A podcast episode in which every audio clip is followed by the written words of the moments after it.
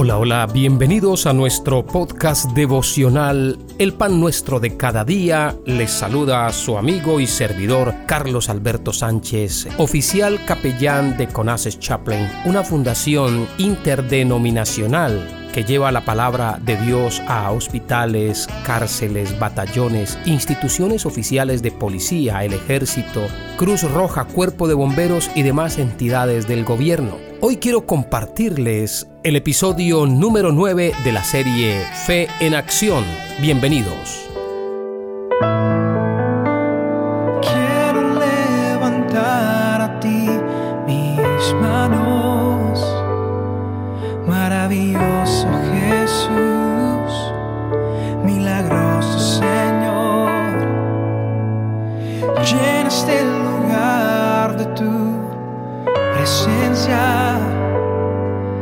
descender tu poder en los que estamos aquí. Creo en ti, Jesús, en lo que harás en mí. Creo en ti, Jesús, lo que harás.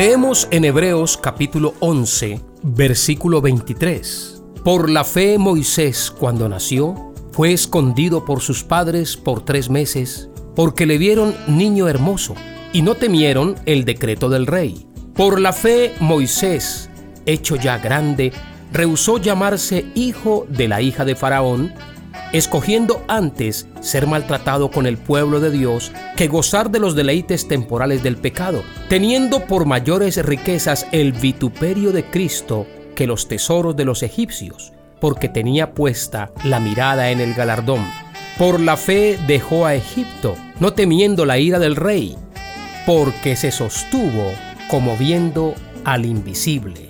En el libro de Hebreos nosotros encontramos el Salón de la Fama de los Héroes de la Fe. Y en esta oportunidad vamos a meditar en la fe del gran líder Moisés. Y así podemos aprender de una vez por todas qué significa la fe en acción. Según la Biblia, la fe es la creencia firme en algo o en alguien. En este caso, nuestra fe está depositada en Dios hay un solo Dios y un solo mediador entre Dios y los hombres, Jesucristo. Y Dios se ha manifestado como Padre, como Hijo y como Espíritu Santo. Quien tiene fe en Dios está convencido de que Él cumplirá todas sus promesas. Ahora, ¿cómo manifestó Moisés esta cualidad? Con las decisiones que tomó a lo largo de su vida, Moisés demostró que tenía fe en las promesas de Dios. Aunque hubiera podido llevar una vida cómoda, lujosa en Egipto, porque recordemos que él fue hijo adoptivo del faraón, pues Moisés prefirió ser maltratado con el pueblo de Dios, que era esclavo en Egipto, antes que disfrutar temporalmente de los privilegios que como hijo del rey faraón tenía en un lugar que no le correspondía. Le hago una pregunta, ¿tomó esa decisión impulsivamente? Moisés se arrepintió después de no haber vivido con el faraón y ser el sucesor del trono? Respuesta inmediata, no. La Biblia dice que continuó constante y se sostuvo como viendo al invisible. Eso es fe en acción. Moisés nunca lamentó las decisiones que tomó por medio de la fe. Además, Moisés se esforzó por fortalecer la fe de quienes le rodeaban Tomemos por ejemplo lo que sucedió cuando los israelitas estaban acorralados entre el ejército del faraón y el mar rojo. Al verse en esa crítica situación, clamaron aterrorizados a Jehová, murmuraron, se desesperaron, se angustiaron, inclusive le dijeron a Moisés, No habían sepulcros en Egipto, ¿por qué nos trajiste a morir aquí en este desierto? ¿Cuál fue la reacción de Moisés? Tal vez lo que menos se imaginaba era que Dios abriría el mar rojo a fin de que escaparan cruzándolo sobre el suelo seco. Pero Moisés estaba convencido que Dios haría algo sobrenatural para protegerlos. Y él transmitía siempre esa convicción a todo su pueblo. Moisés dijo al pueblo, no tengan miedo, estén firmes y vean la salvación de Jehová que Él ejecutará para ustedes hoy. Vale la pena detenernos en estas palabras del gran líder Moisés. No temáis, estad firmes y ved la salvación que Jehová hará hoy con vosotros, porque los egipcios que hoy habéis visto, nunca más para siempre los veréis. Jehová peleará por vosotros y vosotros estaréis tranquilos. Esta es una palabra profética de fe. Y es la misma palabra que hoy queremos transmitirle a todos ustedes. Quizá usted se siente acorralado por las deudas. Al frente tiene un mar de problemas.